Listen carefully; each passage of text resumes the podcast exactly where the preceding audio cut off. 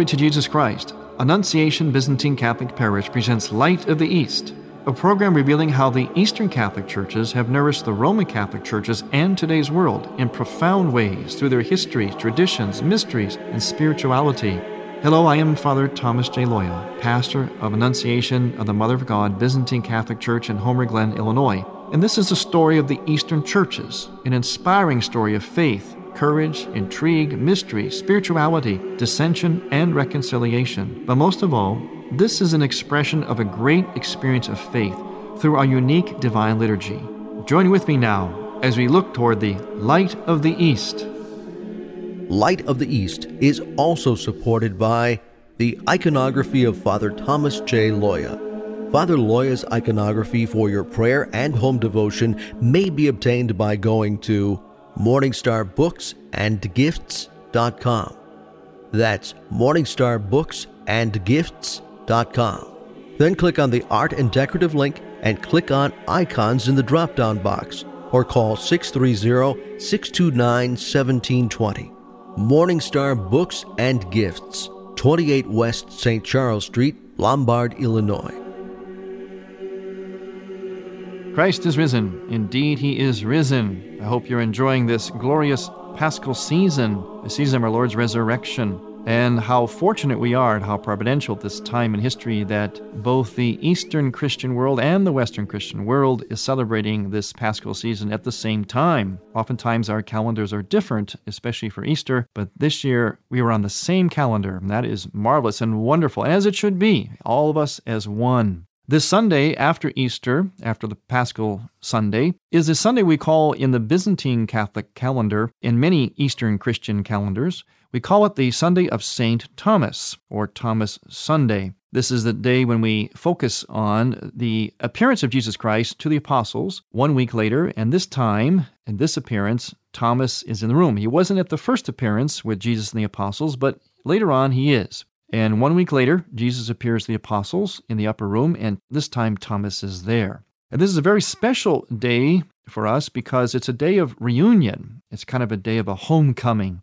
In many Eastern Christian churches on this Sunday of Thomas, they have a dinner, kind of a sharing of the Easter foods and other foods as well, especially of a certain bread called the artos, which basically means bread. It's a bread that's blessed, distributed to all the people, it's a symbolic of this unity, that we are all back together again like the apostles were with Christ. Remember, he told them that I would see you again in Galilee, which many scripture scholars believe was kind of symbolic, meaning I'll see you again in better times, like the old times we used to have in Galilee before things went bad, at least to an extent, they went bad when he died on the cross and suffered. But of course, he made all things new by his resurrection. And what happened was he did meet them symbolically again in Galilee. They came back together again in triumph, Christ's body and soul together. And in the account of this meeting with St. Thomas and the apostles, there are specific details in which John highlights in his gospel that are going to be very significant for us and for our celebration observance of this day of St. Thomas. But before we go on with that, I just want to pause for a moment, welcome all of our listeners, all of, especially all of our new listeners, our listeners who are listening in prison. I want to remind you of some remarkable events coming up. These are the Orientale Lumen Conferences, and they are held in three different places, one of which is Istanbul. And these conferences bring together great minds and great speakers from all over the Eastern Christian world. They're very educational, a lot of fun, there's a lot of tourism, and just a whole lot of learning and fellowship. I've attended many of them, even the one in Istanbul. I've even spoken at some of them. We have a lot of esteemed speakers, and if you want to get information on that, I simply would invite you to go to their website, which is olconference.com.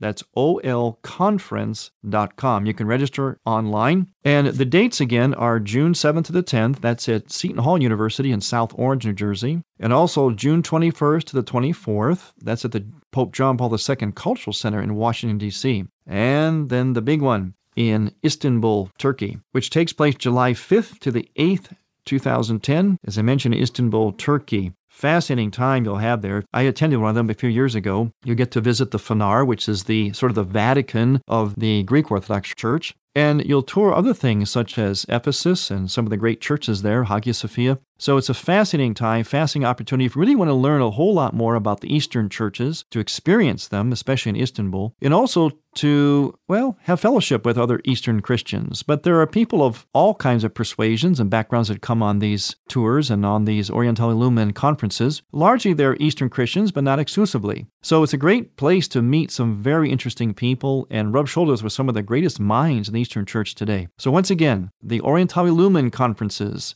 go to olconference.com. That's olconference.com.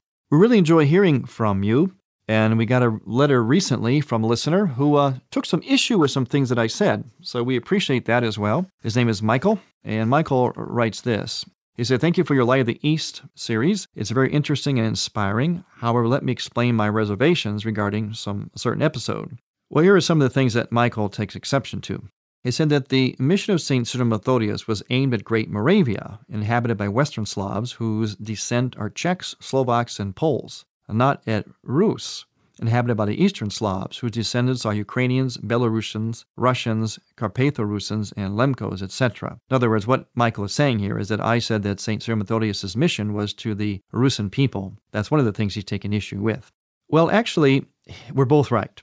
St. Cyril Methodius' mission was aimed at Greater Moravia, not just Great, but Greater Moravia, which included the area that we know was inhabited by the people of Rus. So I'm going to read something from a source. This is from the great scholar of the Slavic Christian churches, Father Athanasius Pekar. And this is taken from the Byzantine leaflet series, which can be obtained at the Byzantine Seminary Press in Pittsburgh, Pennsylvania. And just to answer Michael's question about this piece of history, Father Athanasius writes this. He said, On their journey to Moravia, the Holy Brothers, Cyril Methodius, proceeded along the Tisa River to the northern part of Bulgaria, where they intended to follow the so called Salt Route, connecting our salt mines of Marmaris with Central Europe all the way to Moravia and Bohemia. Northern Bulgaria was, at the time, already populated by our ancestors, who were ruled by their own princes, recognizing the Bulgarian suzerainty. They populated both sides of the Tisa River, and their land extended deep into present Transylvania and Hungary.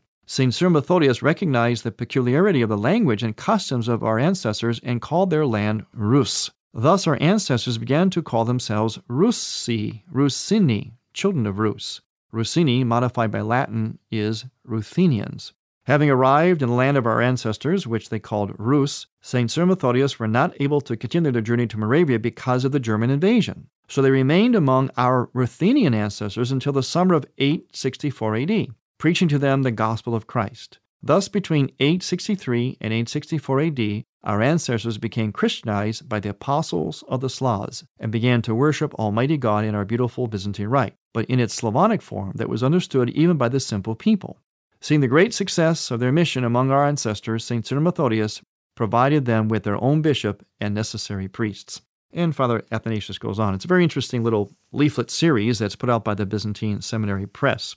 So, as you can see from here, St. Cyril Methodius did evangelize the Slavs, but not only them, but they were the first to in this entire region. Michael also said that their mission was in 863 and not in 865, and that, that is correct, as you heard me read here. Between 863 and 864 is when they basically Christianized this area that we know as the land of Rus, which is the Carpathian mountain area, which is the foothills of the great Tatra Mountains in Central Europe. If I said 865, I must have made a mistake, but I meant 863. So Michael is right. 863 is when St. Cyril evangelized what we know as the Rusin people. He also brings up something very interesting. The mission did not use a strictly Byzantine liturgy. It was rather a Byzantine Roman pastiche. Well, it's interesting question, Michael. I've often heard that said. The question is, what exactly was the liturgy that Cyril Methodius used. We believe, most scholars believe, primarily it was a Byzantine liturgy, and primarily they brought the Byzantine spirituality to this region of Europe. One of the reasons we know that is because they were sent by the Byzantine Patriarch. In other words, they were part of the Patriarch of Constantinople. So that was the particular rite or style of expression practiced in that region of the world at the time. It was what we now know as the Byzantine rite or the Byzantine expression of the church, the Byzantine liturgy, the Byzantine spirituality of the one same faith. So largely the liturgy and the spirituality was Byzantine, although was it as purely Byzantine as we know it today? Well, Michael has a good point. We don't know. We prob- probably it was not. At the same time, we have to realize that liturgy does evolve. Liturgy always evolves. There are certain things that stay basically pretty much the same, but there is also and oftentimes an evolution. Liturgy develops organically, it develops by different influences over time. We're going to talk more about Cyril Methodius and also entertain these questions from our listener Michael when we return. I'm Father Thomas Loya. You're listening to Light of the East.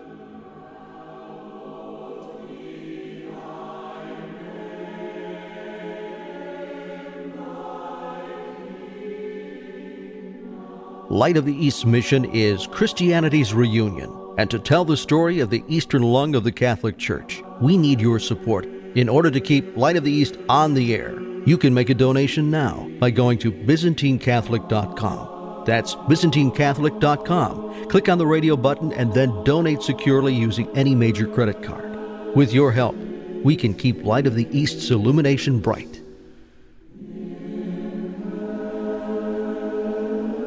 And now, words of wisdom, faith, and mystery from the monk's cell.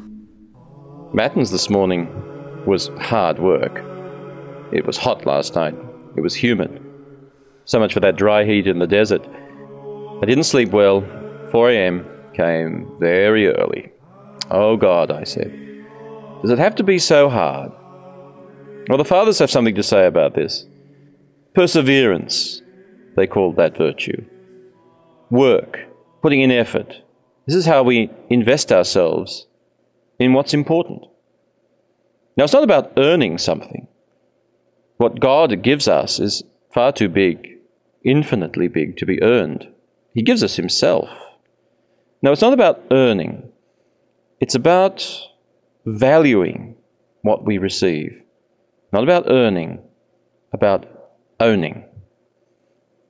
By work, taking risks, risking perhaps that what we're doing will not bear fruit, at least not immediately.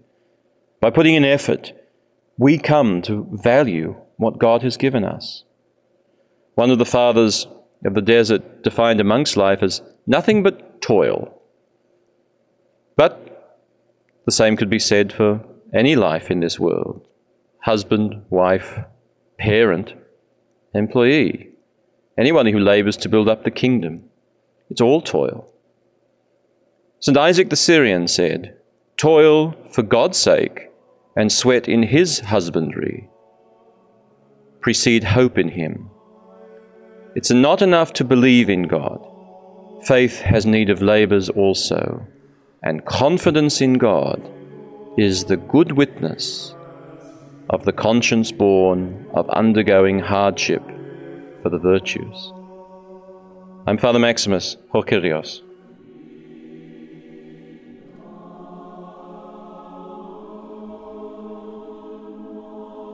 hrmonline.org.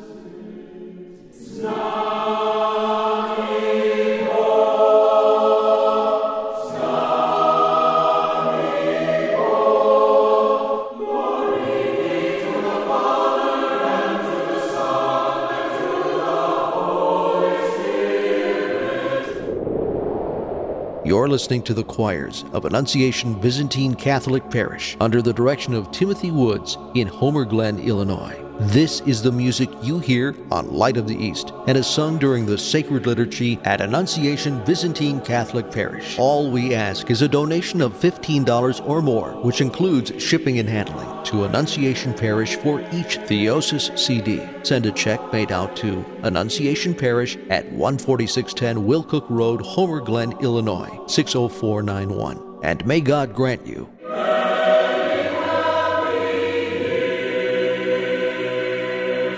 You're listening to Father Thomas Loya on Light of the East. The Tabor Life Institute, which is dedicated to the formation and education in the theology of the body. To find out more about the Tabor Life Institute, you can go to taborlife.org. That's taborlife.org. Especially if you're interested in conferences and retreats, in particular for youth, young adults, and also for those of you who speak Spanish. That's taborlife.org.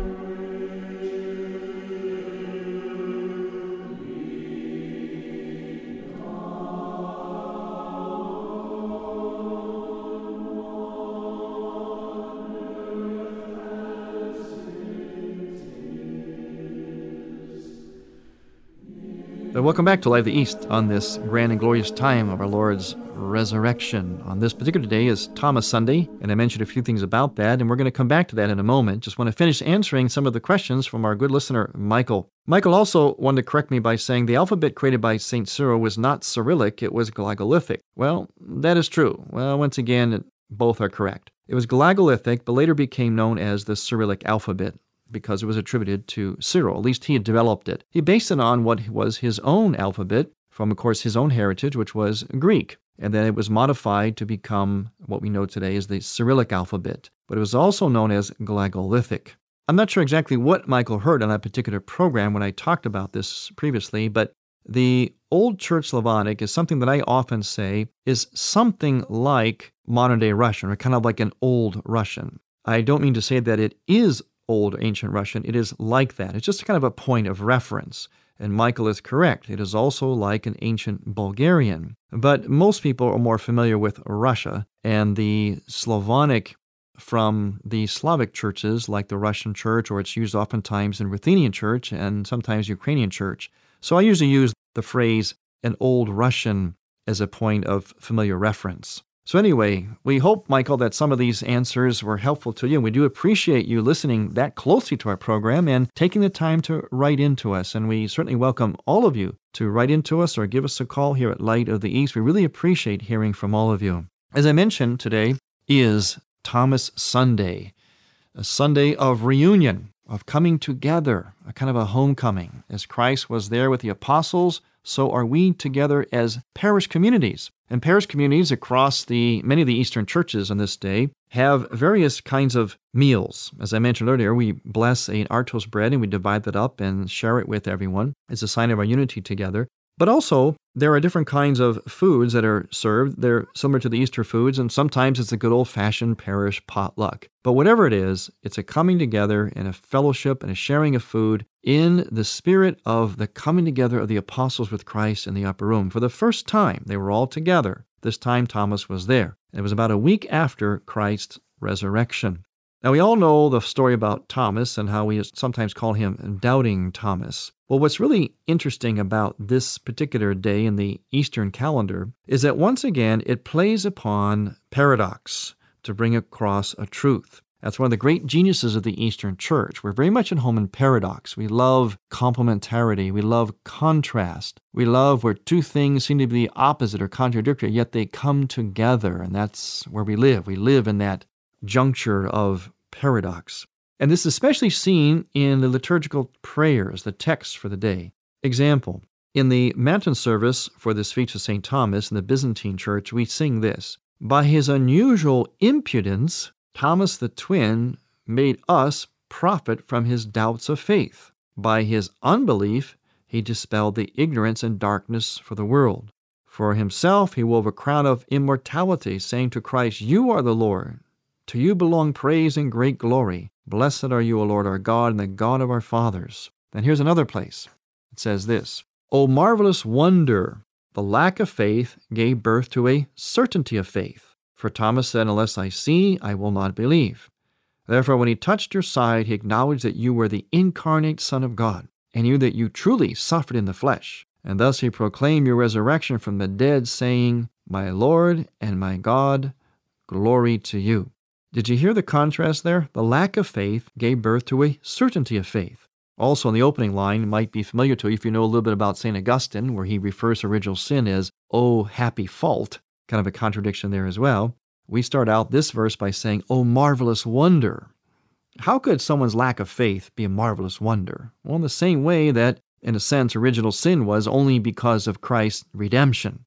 It occasioned Christ coming to earth and redeeming us. Well, in the same way, Thomas's lack of faith occasioned then a great testimony of faith, not only on his part, but on everyone's part. In fact, we say in the Byzantine church that the whole purpose, the whole point of the whole scripture of Jesus coming down on earth was actually summed up in these words of Thomas. Imagine, Jesus takes someone who is a doubter and he makes him say the most important words you can possibly say. And that very simply is, My Lord and my God. God became flesh. came onto this earth, lived, loved, healed, preached, taught, prayed, suffered, died, rose, and ascended, just so that we and all humanity for all times could say of this Jesus Christ, this second person of the Trinity, this incarnate God, we would say of him, You truly are my Lord and my God. And that's one of the reasons why this Sunday is so big in the Eastern churches. It's because of these words that come paradoxically through someone who was a doubter, who had a certain lack of faith.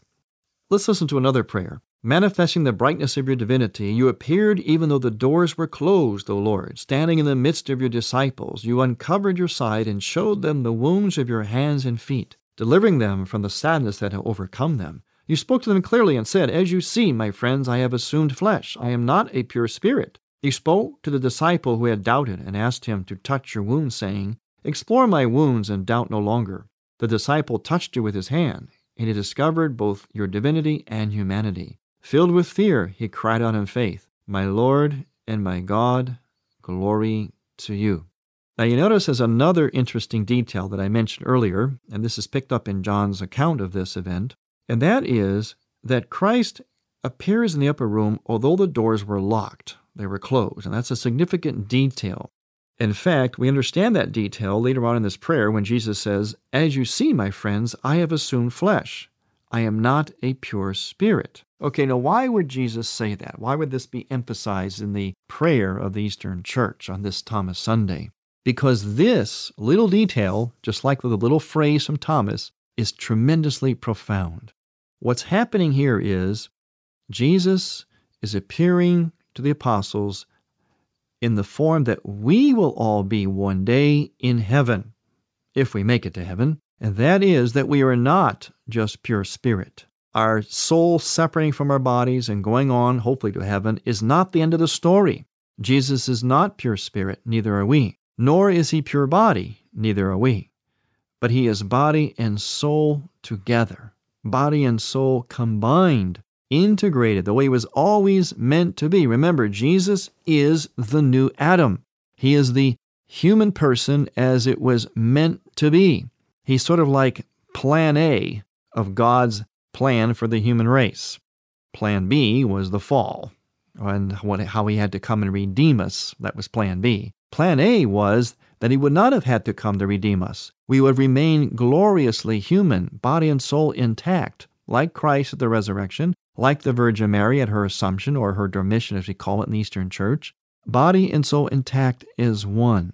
We are spirit and body, body and spirit, not either or. And Jesus demonstrates this by passing through the closed door. That's the first important detail, which means he was almost like a ghost, almost like something spiritual that just passed through the door. He didn't open the door, he passed through the door, which means he was very spiritual. But at the same time, he tells Thomas, Look at my wounds, look at my body, actually touch them. Now, Thomas touches them, and they must have been that real to him to make him finally believe. If Christ was just a pure spirit, Thomas maybe not have believed, but he touched the actual wounds. They were still there.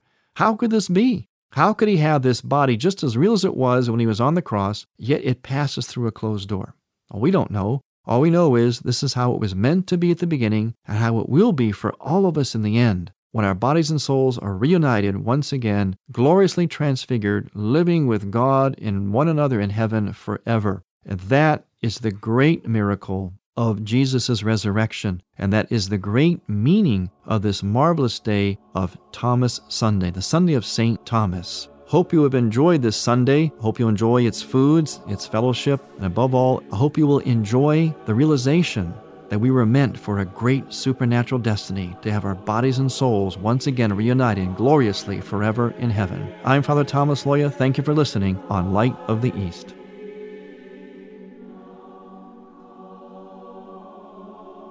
Light of the East mission is Christianity's reunion. And to tell the story of the Eastern lung of the Catholic Church, we need your support in order to keep Light of the East on the air. You can make a donation now by going to ByzantineCatholic.com. That's ByzantineCatholic.com. Click on the radio button and then donate securely using any major credit card. With your help, we can keep Light of the East's illumination bright.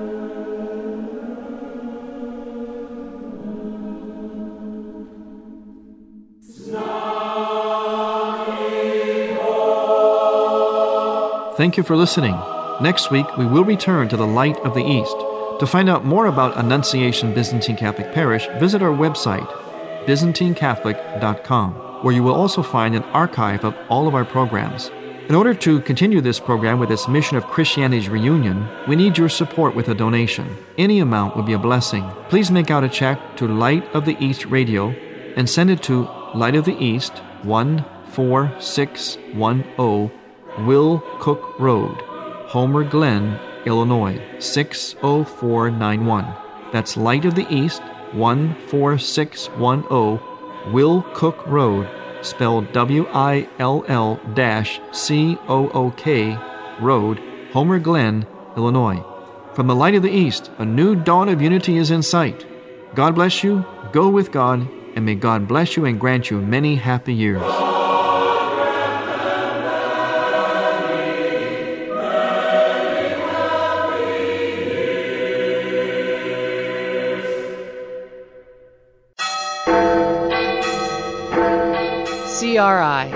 CatholicRadioInternational.com.